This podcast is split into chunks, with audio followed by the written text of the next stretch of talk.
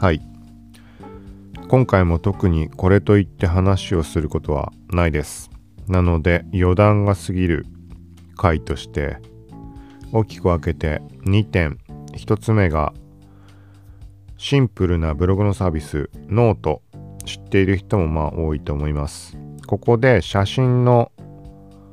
素材というかまあみんなが書いたノート記事でアイキャッチの画像って設定できると思うんだけどその時にみんなのフォトギャラリーっていうところから写真を呼び出して設定することができます。使ってる人はまあわかると思うけどノートのユーザーが写真を提供してノート上で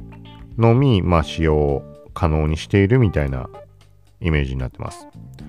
そこに写真まあたくさんアップをしていてたくさんってほどでもないけどはい。まあ、写真の素材販売をしているとかそういう流れも含めて、まあ、ノート内では無料で使って、まあ、もらえればいいかなって、まあ、見てもらって気に入った人とかあとは外部で使いたいとか、まあ、何かしら、まあ、仕事でも何でもの時に写真素材として購入して使うとかっていうそういうところにもつながればいいかなみたいなところを考慮してはい、まあ、やってました。でその使ってくれたノート記事に関してはノートのサービス内に存在するマガジンっていう機能を使って一箇所にこうまとめて集約をしています。はい。これがなかなか結構、まあ、使ってもらった上でまあそういう言い方はあれなんだけど、まあ、結構あのその追加するだけと言っても結構時間と手間が労力が、まあ、必要というかはい。で、ちょっと放置してしまうと大変なことになってしまって、で、まあ年末っていうのもあるので整理したいので、まあ、全て一通り通知が来ていたものを追加完了しました。はい。まあ、そこで、えっ、ー、と、今年多分ノートの運営側が対応してくれたんで、あろう点とか、なんかいろいろとモヤモヤしたり、悩ましい点とかっていうのがみんなのフォトギャラリーの公開する側からするといろいろあって使う方の人っていろんな人いると思うんだけど何も考えずになんかただ画像が使えるから使うぐらい人の存在っていうのを意識することなく使ってる人もいると思うんだけど。はい。まあなんかそんなところでそうだなそこら辺かな。まあなんかノートのみんなのフォトギャラリーをやっている人に関してはダイレクトにまあこの話すところの感覚が伝わるところもあるかもしれないしうん、逆にそういう考え方があるかっていうところもあるかもしれないし、あんまりノートを頻繁に使ってない人で写真提供してる人であれば、まあ今はそうなってるんだっていう、例えばそういうことで、まあ、悩んでた人とかの中にはいると思うので、はい。あとは逆に普通にノート使ってて、まあ、何気なくさっき言ったみたいにアイキャッチ画像を、まあ、人が提供しているものだっていうのを把握していたとしても、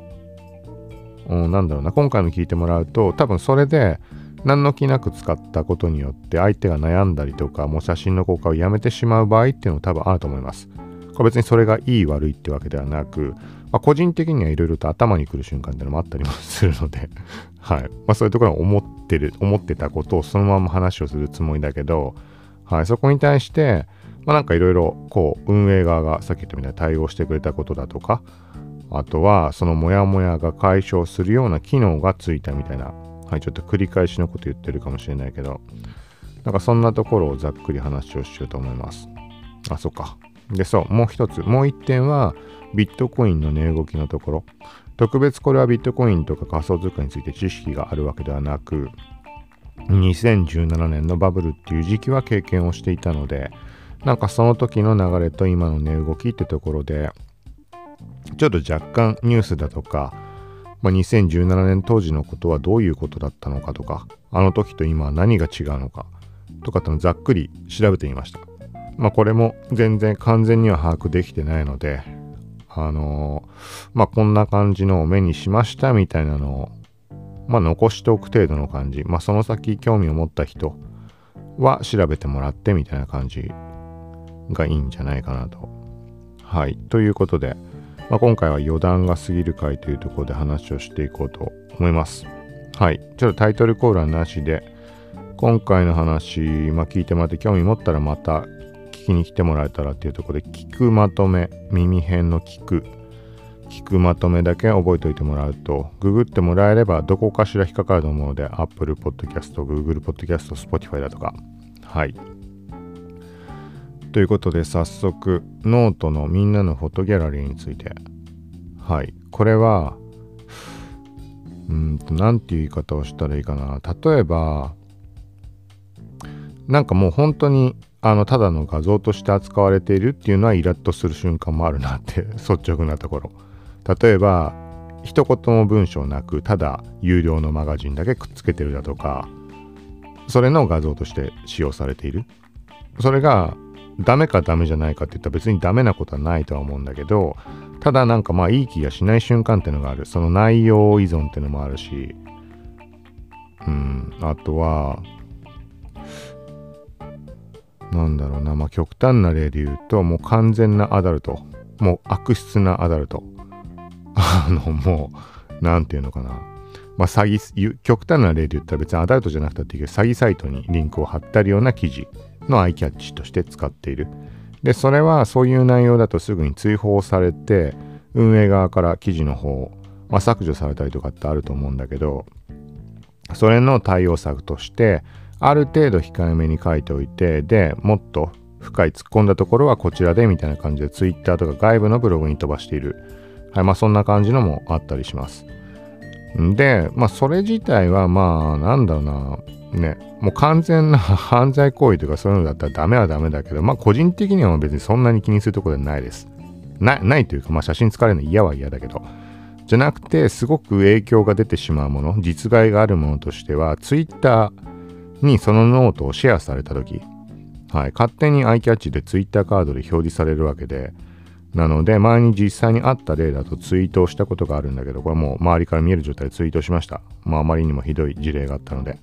あの、なんかね、出会い系かなんか、悪質な出会い系かなんかのリンクを結構貼ってあって、で、さらに、ノート上では、まあ、無難な内容にしてあって。で、なんか、ね、セフレがどうこうとか、ハメ撮りがどうこうとかっていう感じなんだよね、もう露骨に。そそこのアイキャッチに、まあ、写真が使われていて人物を撮った写真人物を撮ったというかあの街を、まあ、歩いてる人たちの写真というか顔が写ったり個人が特定できるようなものではないんだけど、はい、みたいな感じのものが使われてました。でそれがノート内は別にまあ見た目、まあ普通の文章なんだけど、ツイッターの方に行ってみるともうめちゃくちゃもう下手したら無修正とかってもおかしくないんじゃないかっていうぐらいのもう完全なアダルトのタイムライン上に、まあ、その俺の写真がアイキャッチツイッターカードとして表示されてしまっている。はい。まあそれ自体があまり嬉しくないことだけどプラスアダルト関連とかだと画像をパクっても使い回しとか当たり前の世界だと思うのでまあそれが一つとあとはその同じ画像をアイキャッチとして使っているノートのユーザーってのもたくさんいるわけでその人たちにとってもね、あの、いい迷惑だと思うんだよね。なんか例えば、そのさっきのアダルトのツイッターアカウントが何かしらでこう問題というか話題になってしまったとする。で、そのまさしくそのノートのアイキャッチ、まあ、今回の俺の写真が使われてる記事が原因だったとか、そうなるとその写真ってね、みんなの記憶に鮮烈に残るわけで、一時的とはいえ。で、そうなった時って同じアイキャッチの画像を使ってる人ってまあ当然迷惑じゃん。いいイメージを持たれないわけで。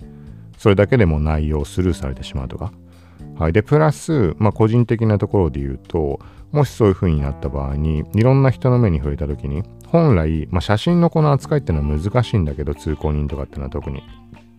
あの、なんだろうな、本来であれば、なんだろう、個人が特定できるようなその写真じゃないないわけだけど、さっきも言ったみたいに。でもそれってよくよくもし本人の目に留まった時には気づく可能性だってもちろんあるじゃん。いくら後ろ姿で遠目に映ってようが。はい。っていう可能性はもちろんあるわけで、その時に、そのね、ツイッターアカウントが原因で、なんか問題になる可能性ってあると思うんだね。まず、例えばさっき言ったみたいになんか大騒ぎになってしまったってことが原因で、その本人の目に留まってしまう。これはまあ仕方ないことかもしれないけど、仕方ないというかまあそのアカウントがなければもう起きないことではあるけど、で、プラス内容がアダルトだっていうところ。で、いや、それは困るってなる可能性ってもう大いにあるわけじゃん。うん。そう、そこでじゃあ問題が起きた時に、じゃあ責任の所在はどこにあるのかって話にもなってくると思うし、使った人が悪いのか撮影した人が悪いのかノート運営が悪いのか。でどこに責任があるかとは別としてノートは間に立ってそこで何か対応してくれるのかどうか。はい、うん、だからなんかそういうところを踏まえてなんかあまりにもひどい事例があるのでノートにあのこれはもう削除してくださいみたいなのを話をしたことって結構あったりします。あのあとはバグっぽいものも含めてなんだけどなんかちょこちょこちょこちょこ連絡するのもあれだなと思って結構な回数あるのでそういうのって。うん、だからもうまとめて、ま、あのもう何件か分とかその送信したいとかっていうのを過去に多分2回ぐらいしたことがあるのかな。なんかまたもう連絡するのも嫌だなとも思いながらもまあ結構ねこれはダメだろうみたいなもの多かったりするのではいでまあそんなことがあってでそんな中他の人ってどうなんだろうってみんなのフォトギャラリーに写真をてあのまあ公開している人、うん、そしたら今言ったのとはちょっと違うけどまあ似たような感覚、うん、というか心境にいて結局写真を公開するのやめやめましたっていう人がいました、はい、これはもうちょっと何て言うんだろうな。うーんとなんか個人の感覚によるところというか、なんかそんな話だったような気がするんだよな。なんかまあ、例えば一生懸命撮っているものを、なんか雑に扱われているというか、これも完全に主観の話だと思うんだけど、なんかそういう内容には使ってほしくない。別に、けなし、その写真のことをけなしてるわけでもないし、何でもないんだけど、あのー、例えば本人はキラキラしたような記事で使ってほしいと思ってたとして、うん、そこに対してネガティブな内容の記事で使われていた。俺個人の感覚で言うと、もしその内容で使われても特に何も思わないんだけど、うん。なんかまあとにかく本人からすると納得がいかないというかそういう使われ方は嫌だなっていう風に見えるようなな記事にも使われていてそれが嫌だったからっていうところでまあ全部全て削除しましたみたいな話がありました。まあそういうのは何件か目にしたりしてまあ理由はどうこうっていうのは別として、まあそういうこともある、あるよなっていうのは、はい。まあ俺自身のさっき話したところもそうなんだけど。で、これはちょっと順序逆になってしまったけど、写真を誰かに使われた場合っていうのは通知が来るようになっています。ノートのその通知欄に。そうだからこれは使う側の人は把握できないことだよね、きっと。通知が行きますとかってわざわざ書いてあるのかな。個人的には他の人のものを使うって多分やったことないと思うからわからないんだけど。そうで結構あの有名な人がその写真を使ってくれたりってことも割と頻繁にあったりするので最近あんまりやってないけど前はあのご使用ありがとうございますってまああえてだよね。あえてっていうところでまあ、やったりすることも Twitter 上であったりしたんだけどその時に何回か言われたことあったのであ、通知が行くんですね、みたいな感じで。そう。だから今現在はわからないけど、はい。まあそんな感じになっていて、で、ちょっと、まあ細かい説明に今なったけど、要はその通知たくさん溜まってしまって、な結構な数来たりするので、1ヶ月間で多い時今年とかコロナでこのノートを使う人が増えたせいもあるんだろうけど、何、何ぐらいだっけな。ちょっと今2020年見ると、一番多かった月で5月、2020年5月だと320記事、320枚の写真が、まあ他の人のノートに使われている。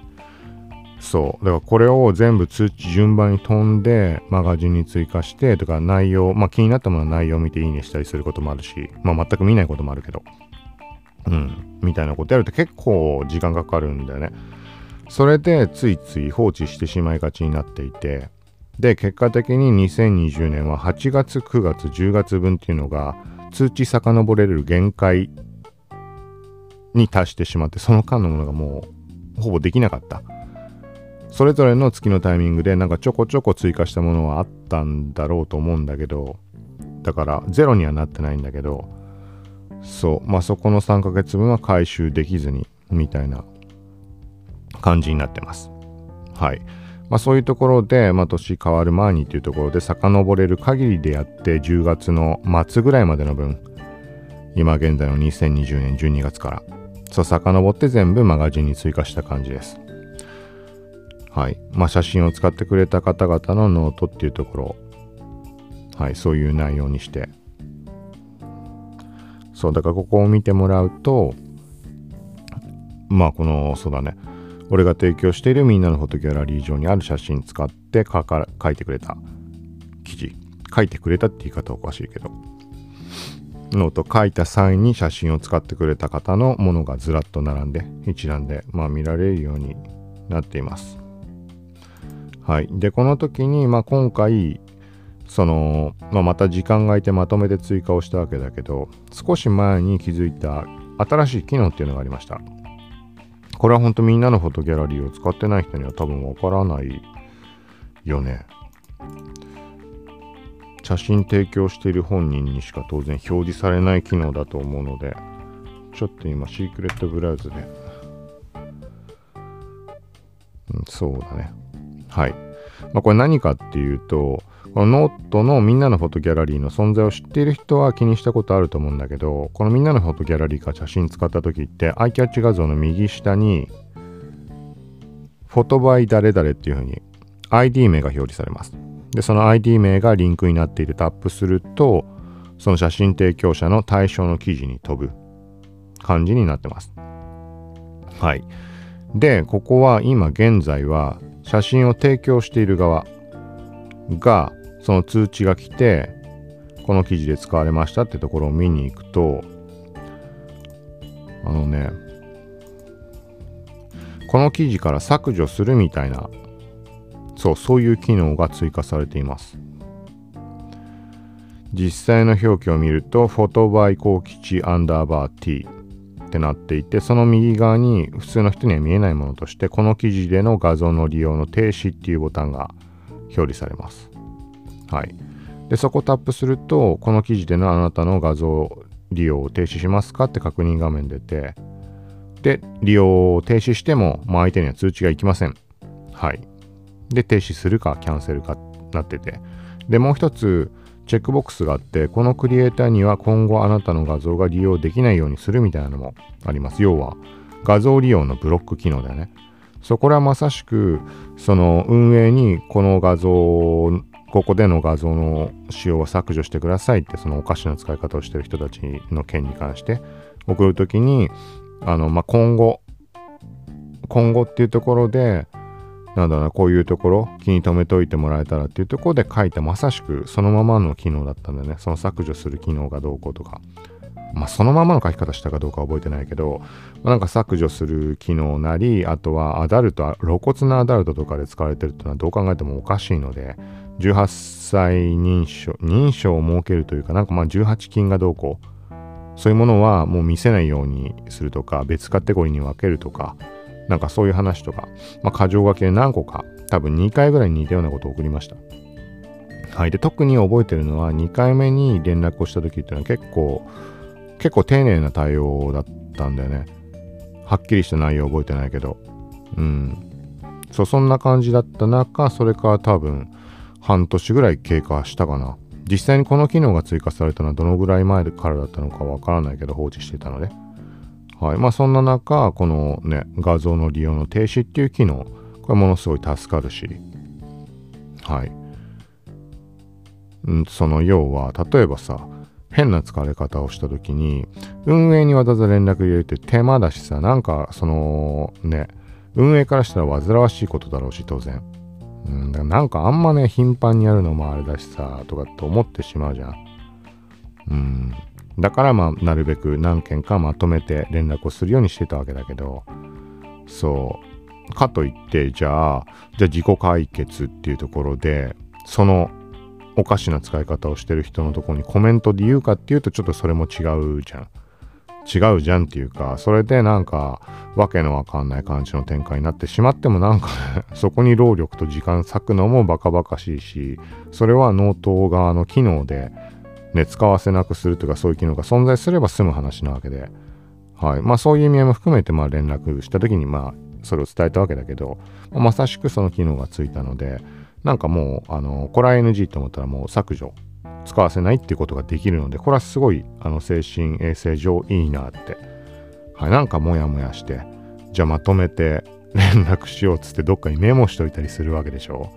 なんかその行為もおかしな感じだしさ、うん。はい、だからこれすごいありがたいなと。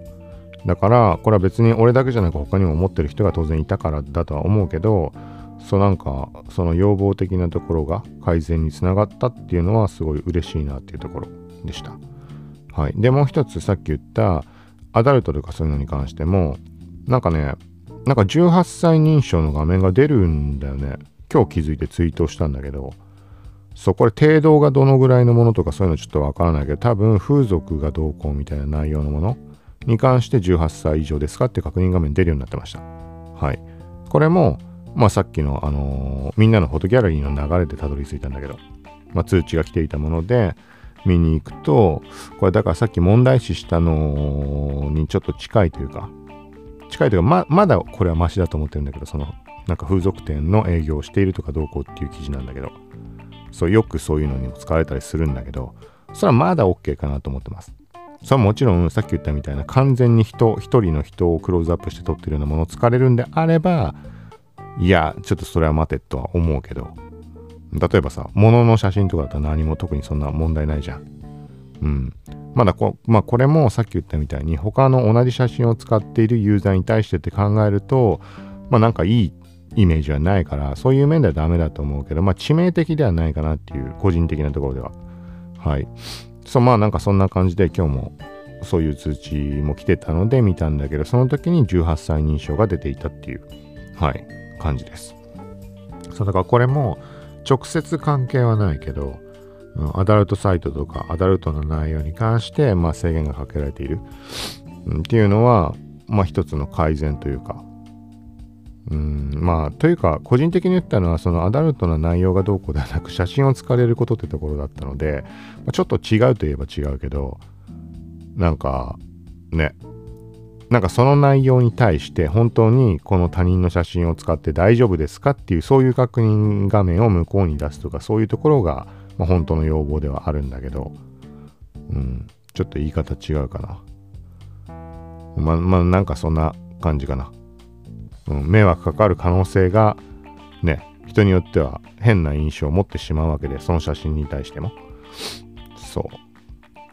う。まあ、だから直接、まあ今よくよく考えてみたら、関連性ないといえばないかもしれないけど、まあ、何にしても18歳認証の画面、なんかそういうの出るようになってるみたいです、今。はい。まあ、というところでこんな感じかな。なんか全然まとまりのない感じで本当に話してしまったけど。うん。なんか言いたかったことと違う方向になっているような。言いたかったことってのは、まあもちろんさっきの話したとこで話はしたんだけど、なんか別の側面というか、何かがあったような気がするんだよな。ちょっと目がめちゃくちゃ痒くて昨日からの鼻水と涙も止まんないしこれ俺花粉症なのかな？花粉症になったことがないんだよね。って思ってるだけで俺花粉症なのかなって。花粉症だって自覚をしていないだけで。なんか少し前今年入って1ヶ月間ぐらいねずっと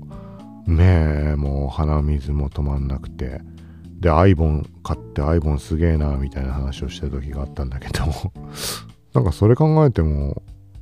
そんな続くって花粉症だよね、きっと。違うのかな？花粉症なのか、じゃあ俺は。うんめちゃくちゃ目がきついの。目も鼻も。はい。まあちょっと、あ、そうそうそう。そう。で、まあ別にこれも意味はないんだけど、えっ、ー、と、今回多分このポッドキャストの配信のカバー画像、イラストっぽいものにしようかなと思ってます。で、これが何かっていうと、これを今回触れた、まあみんなのフォトギャラリーから写真使ってくれた方のノートをまとめたマガジンのアイアイキャッチみたいなのに設定しました。マガジンのアイキャッチ。はい。まあ、これはなんか深い意味はないんだけど、その写真撮ったりだとか、あとはイラストの販売も多少なりともやったりしていて、なんか、えっ、ー、と、ちょっと試したいところがあって、まあ、これ記録としてメモとして残しておくって意味合いで話をしてるんだけど、まあ、聞いてる人も何かそこからね、なんて言うんだろう、得られる何かというか、わかんないけど、なんかあればとは思うけど、そう、ちょっと試したい。イラスト、まあ、ざっくり言うと、写真よりもイラストの方が反応、反応いいんじゃないかな、みたいな。まあ、それもちろんね、何に使うかとかタ、ーゲットが何かとかいろんなことあるとは思うんだけど、漠然と考えた時に、まあ、なんだかんだイラストなのかなっていうのがすごい、ちょっとここ最近ものすごく強く感じていて、うん、なので、そうだな、いろいろ何かの思いを込めたとかそんなことはないんだけど、ただの下手 くそなイラストだし、そう。まあなんかちょっと試し含めてちょっと今回設定します。今話してる最中だからまだ決定はしてないけど、あの設定するつもりなので、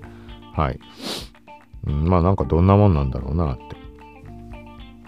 はい。そう。で、だから、このノートに関しては、前も話したかもしれないけど、ノーやノートやってる人は、幸吉。幸吉で検索で出るのかな？アンダーバー t って入れないと出ないかな？いつからか、そのみんなのフォトギャラリー内で ID 検索ができるようになりました。前なかったとおかしいだろって思うんだけど、そう、だから俺のアカウント名が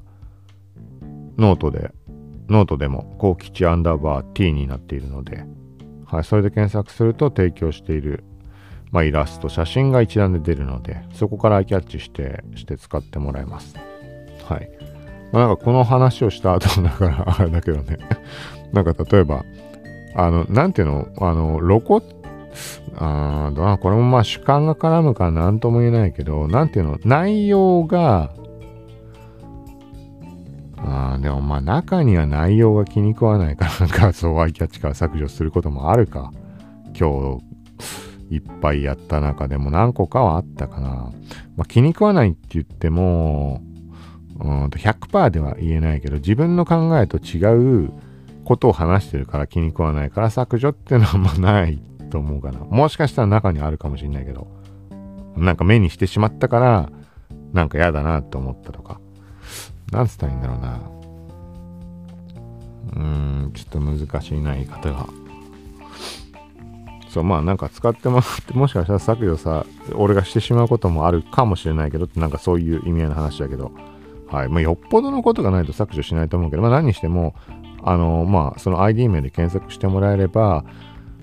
そこからま使ってもらえるのでよかったら使ってくださいっていう話です。消すかもしれないけどって。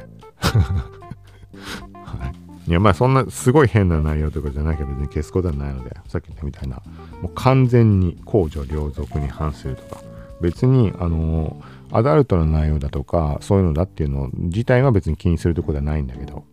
あのそうだね。被写体が確実に存在して判別つくようなものでない限り。はい。あとはなんかまああれだね。あるとしたらその有料マガジン系のはちょっとなんかこれも全く別件で納得いかないところがあるのであの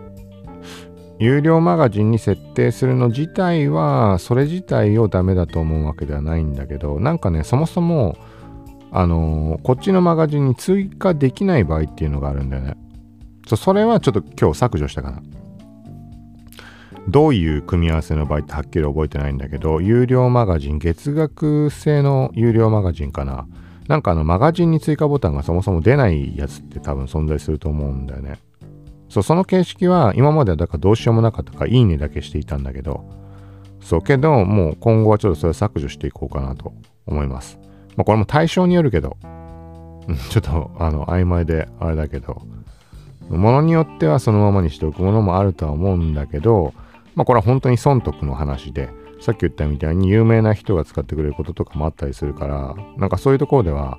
まあ、メリットが多少ないともあるかなと思えばそのままにしておく パターンもあります。もうこれはもうなんだろうな。もうそういうふうに俺の中で決めているので。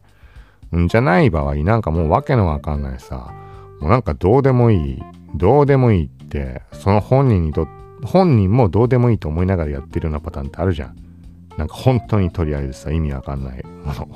を有料化してるみたいな。っていう言い方で多分伝わると思うんだけど、いろいろ見てる人は。そうそういうのに対してそこで使われてるってちょっと納得がいかないので、なんかこれがさ、自分のアート作品だとか、アートじゃなくてもいいけど、ちゃんとこう考えをまとめたノートとかで販売をしていて、でそこに対して、まあ、文章なしでも何でも、うん、で画像に使われてて、まあ一瞬あれって思うかもしれないけど、そういうものならまだいい。じゃなくてもう本当に意味のわかんないもの。うん。なんか言いようがないけど。まあこれ今聞いてる人がもしそれ該当したらあれかもしれないけど、まあ具体的なところ言ってしまうと、なんかね、前から使ってた人、使ってくれてたって言い方なのかもしんないけど、正確に言うと、まあ俺は気に食わないと思ったので、なんか競馬の予想かなんかだけ、あの、何にも書かずに競馬の予想をつって金額つけて、で、中が有料になってるもの。それで使われてるっていう有料マガジン。それはもう全部削除してます。でも相手も利用停止かなんかにしたかもしれない。はい。なんかそれはちょっとね、違うかなっていう感じがするので、はい。まあ、みたいな感じです。ちょ、めちゃくちゃ長くなってるな、もう。ちょっと言わなくていいことを言ってるような気もするけど、もうこれは、もうこういう番組、番組というか、こういう回なので、余談が過ぎる回だし。はい。で、話変えます。ここからはもうビットコイン関連の話になるので、はい。興味ある人は継続して聞いてみてください。はい。まずビットコインに関しては、最後にえっ、ー、と、前回の配信をした時っていうのが多分260万円まで上がったって言ってすごいなみたいな話をしていて、で、その後結局、えっ、ー、とね、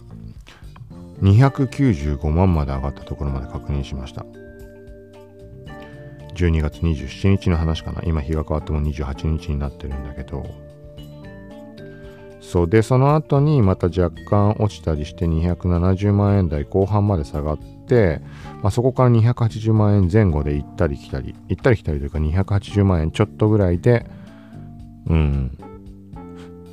安定してるって言い方は違うけど、跳ね上がることもなく一気に落ちることもなくみたいな感じで今数時間経過してるかなみたいな感じです。はい。で、その2017年の仮想通貨バブルの頃と何が違うかっていうところの話に関して、えっ、ー、とね、アベマ TV なのかな？なんかで、こう、アベマ TV じゃないか。なんか特集してる動画があって、まあ、何ヶ月か前のものなのかもしれないけど、はい、それを見て耳に入ってきたところで記憶しているところだけちょっとざっくり触れようかなって。はい。まず、あの、ビットコイン自体の価値っていうもの？なんかねあのー、そう資産として見るっていう考え方がある程度定着してきたんじゃないかみたいな話をしていました。はい、まあ言い方が正しいかわかんないけど、まあ金、金的な意味合いでそういう見方をされるようになった。はい、みたいな。まあこれはね、よく言われるけど、よく言われるけどっていうか、それ絶対そうとは言い切れないけどもちろん。ビットコインに関しては、もう上がっていくに決まっているみたいな見方ってあって、金ってそういう感じで言われるじゃん。まあそっちも詳しくはないけど。そうだからそういう考えに、まあ移行してきているみたいな。はい。と、あとはお金が余っているっていうところで、それの対象として、まあ仮想通貨が見られる、見られるっていう段階に入ってきた。はい。と、あとは、言われてみれば確かなそうだなと思ったんだけど、あのね、中国が今回のこの値動きには関わっていない。はい。まあ、それも本当に関わってる、関わってないって言われてわかんないんだけど、2017年の時ってのは中国が絡んで何か起きるってことってめちゃくちゃ多かったので、はい。とにかく、そういう話が多かった。で、噂レベル、オカルトだ、オカルトの話だったのかなんかわかんないけど、こう出回っていた話としては、中国のなんかこう資産家とかそういうものが計画的に何かやっていてみたいな。だからそこが中国側が全部売りに出してきたら一気に暴落するぞっていう話っていうのがまあ上がってました。で実際そういう話だったかどうかわかんないけど1月16日を境に2月の頭にかけて一気にめちゃくちゃ下がりまくった。はい。っていうのがあったんだけどうんまあ、これは実際に何だったかっていうのはあんま俺は把握してないけど何だったっけな？ちゃんとした話あったはずだけどな今日調べたからうんまあ先行き不透明というかいろいろ規制が強まってだったか。あのタイミングは。めちゃくちゃ規制がそうだ。あ思い出したなんかめちゃくちゃ本当にね世界中で規制が強くなっていったとかそういう流れが背景にあったんだっけな。はい。そう。だからまあそういうのも含めて今回は中国が絡んでいない。さっき言ったのはオカルトかもしれないけど、まあ、どっちにしてもいろんな側面で事件が発生したりとかそういうのも含めて中国が絡むことって多かったのであの当時って。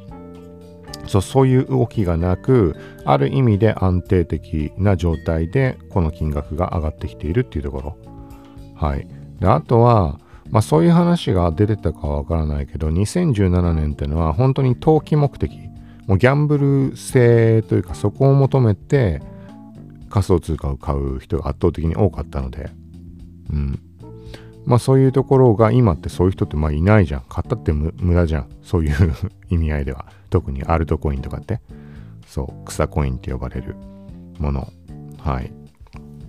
があるので、そこだけ考えてもやっぱりあれだよね。うん、安定性の証拠というか、当時って本当にわけのわかんないものだらけだったので、で、それが、まあ極端な話、1日で30倍になってしまったとか、30倍なんてなかったっけな。いや、でもそのぐらいのものあったはずだよな。そうそういうのがあるから、買っといたらもしかしたら化けるんじゃないかみたいなものがたくさんあったんだよね。で、今はそうではない。そう。っていう状態なので、まあそこと先に話した、なんていうのかな、ビットコインの価値うん、が認められたというか、まあ、両方が作用してってことだと思うけど、まあ、その結果今上がってきているみたいな話みたいです。はい。これはちょっと見つかったら動画はリンクを貼っておくので気になる人は見てみてください。それ見たら分かりやすい気がします。はい。あとは何だっけな。なんか他に気づいたところがあったんだよな、ビットコイン。気づいたというか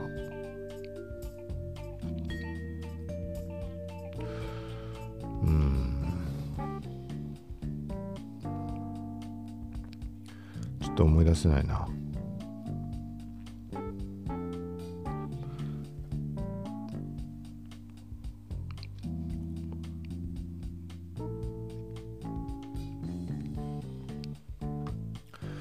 まあ何にしても見方としてはやっぱり年末で上がって年明けて落ちるんじゃないかっていうことを懸念してる人っていうのは結構いる気がします。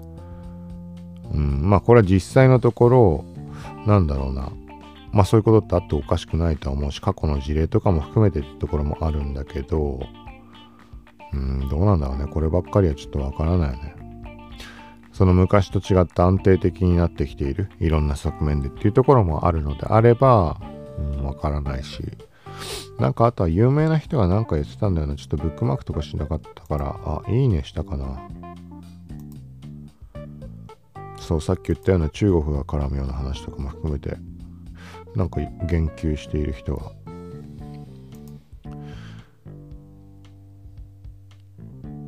これは、えっと、俺自身はちょ、なんだろう、フォローしたりとかしているわけではないんだけど、俺がフォローしている人が引用ツイートしたものがあって、で、それの元のツイートになっているもの。えっ、ー、と、名前がミニ公平アットブロックチェーンさん。はい。ちょっとそのまま読んでいます。なんか2017年と雰囲気違うんだよね。あの時はいろんな人に何買えばいいって聞かれたし、自分も買ったんだよね。XRP と NEM って言われたことが多かった。中国起因で BTC に何か起きるか ETH、イーサリアムのコントラクト周りででかいバグがあるか、どっちか1月に起きるまでは上がりそう。はい。まあ、このまま伸びていくんじゃないかって。ただし、まあ、懸念事項もあるみたいな。で、それに対して、ミスビットコインって有名な方ミスビットコインさん。はい。この人が言及しています。ここに引用リツイートで。2017年のこの雰囲気の違いすごく共感。私も同じような感じで聞かれました。それに対して2020年はすごく静か。あとおっしゃる通り2021年中国共産党100周年。これは気をつけるポイントな気がしてます。どちらにしてもビットコインホールドですがみたいな感じになってます。なんかこの中国共産党100周年とかそういうのなんだろうね。ちょっと俺は全然わからないんだけど、まあ、この2人とも言っている2017年のこの雰囲気の違いっていうところはまあ今までの流れでも触れてきた通り、まあ、めちゃくちゃ全然違うのであれ今回は触れてないか。まあ、要は TL がめちゃくちゃ静か。誰も騒いでない。誰も騒いでないというかビットコインで調べれば騒いでる人たちはいるんだけど、あのー、騒ぎ方も違うし、これは当時を知らない人からすると今でも騒いでるみたいに感じるかもしれないけど本当にこういうレベルじゃなかったのね本当に頭おかしいレベルでめちゃくちゃ騒ぎまくっててうんでそう今みたいにその草コインアルトコインの話題がないような状況ではないのでみんなそれぞれこう支持をしているアルトコイン上がれ上がれってなってるものが存在して特にリップルとかネムとかってファンが多かったんだけどそこのバトルがもう勃発しているような感じ。本当にツイッター上で。めちゃくちゃ喧嘩になったりしてて。そう。なんかそういう感じって一切なくなってるので。うん。はいだからねなんかね面白いなと思ったのがあのなんか今今こういうふうに普通に見ている自分がフォローしてる人を見ている時になんかきっかけって何でフォローしたんだっけなと思う人とかって結構いたりして、あの、あんま自分にマッチしないような属性の人たち。で、何かって考えると元が仮想通貨に行き着くことって結構あったりするんだよね。そうで、意外性というか、あの、めちゃくちゃ今、TL 上で見るにあたっては YouTuber っていう認識で見ている人っていうのが存在して例えば具体で挙げるとそうでもその人って予局予局とかこれ記憶に残ったんだけどあの仮想通貨がきっかけでフォローしたんだよね。仮想通貨のそのニュースだとか解説だとかを Twitter 上でしてくれたりとかする人。そう、その人が YouTube 始めて仮想通貨の話題ではないもので始めたわけだけど、それで今はもう YouTuber として俺自身を見ている。その人とかも今回の仮想通貨の件とか触れたりしていて、あ、なんか、あのー、ちょっと時間が巻き戻ったみたいな、そんな印象を受けたりとか、逆に言うとビットコインがきっかけでフォローはしたけど、ビットコインに俺自身も興味なくなってしまったし、まあその値動き動向のね、なんか、まあ情報を追っててもしょうがないかなみたいな状態がずっと続いてたわけで、はい。そうだから、まあフォローはもう外しちゃっていいかなみたいに思いつつ、フォローをし続けれた人とかっていうのはまあいろいろいるわけだけど、そう、なんかそういう人たちが今回の件でいろいろ言及して、まあそれってね、当然あの詳しい人たちなので、まあ、参考になるところも多いし、なんかそういうのを、あの、良くも悪くもというか、なんかその人の存在を再認識できた。うん、って言ってもね、まあね、仮想通貨の件がまたなんか俺の中で消えてしまえば、ね、まあ言い方悪いけど用がないみたいになってしまう時も来るのかもしれないけど、うん、もうなんかそんなところをなんとなく感じました。はい。なビットコインはしばらく本当にこの280万円ちょっとぐらいの金額でずっと動かずにいるかな。うん。なんかあれだね、やっぱり国内メディアも動いてないね、ほぼ。前回ので触れたけど。おかしなくらい。騒ぎそうなもんだけどね。ヤフーニュースかなんかにはなんか上がってた気がするけど、Google でビットコインで検索して Google ニュースのタブに行っても特に目立つものが出てこないんだよな。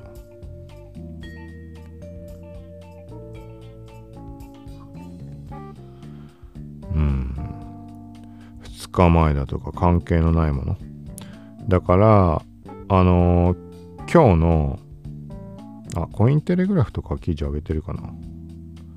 あ、ちょっと、あ、そうだね。仮想通貨系のメディアは記事を上げてるっぽいです。コインテレグラフとかコインポストとか、そのあたりは。一般的なメディア、ニュースメディアが多分やっぱりほとんど取り上げてないかな。うん。はい。まあ何にしても、その240万だか250万に一気に上がったタイミング、あれは何日ぐらいだっけ ?12 月の17、18とかそのぐらいかな。あれクリスマスだったっけ？そのタイミングではニュースメディアで若干多分取り上げられていたので、まあ、そこの次に今その24050万から今度300万近いっていう流れのタイミングここはね結果的に300万近くなってるから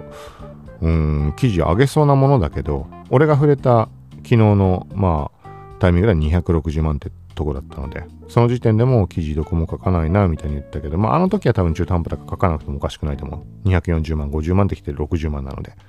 でも今の300万に到達するんじゃないかっていうところでもまだ記事が上がらないっていうのはちょっと違和感しかないかなって。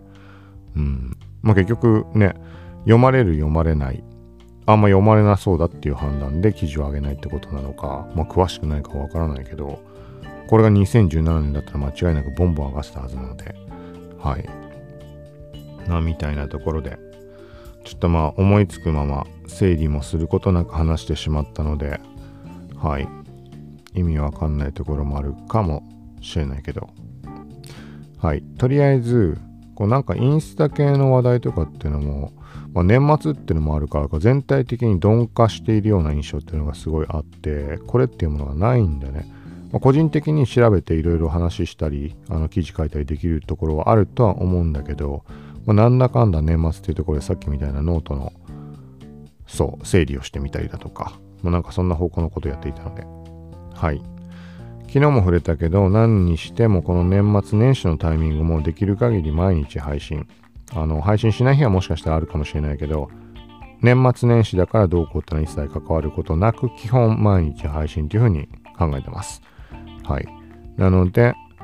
まあ昨日言ったままだけど年末年始でなんかやることないなみたいな人は気にしといてもらえたら1日1回は24時間に1回ぐらいずつの配信はできるようにしていこうと思うので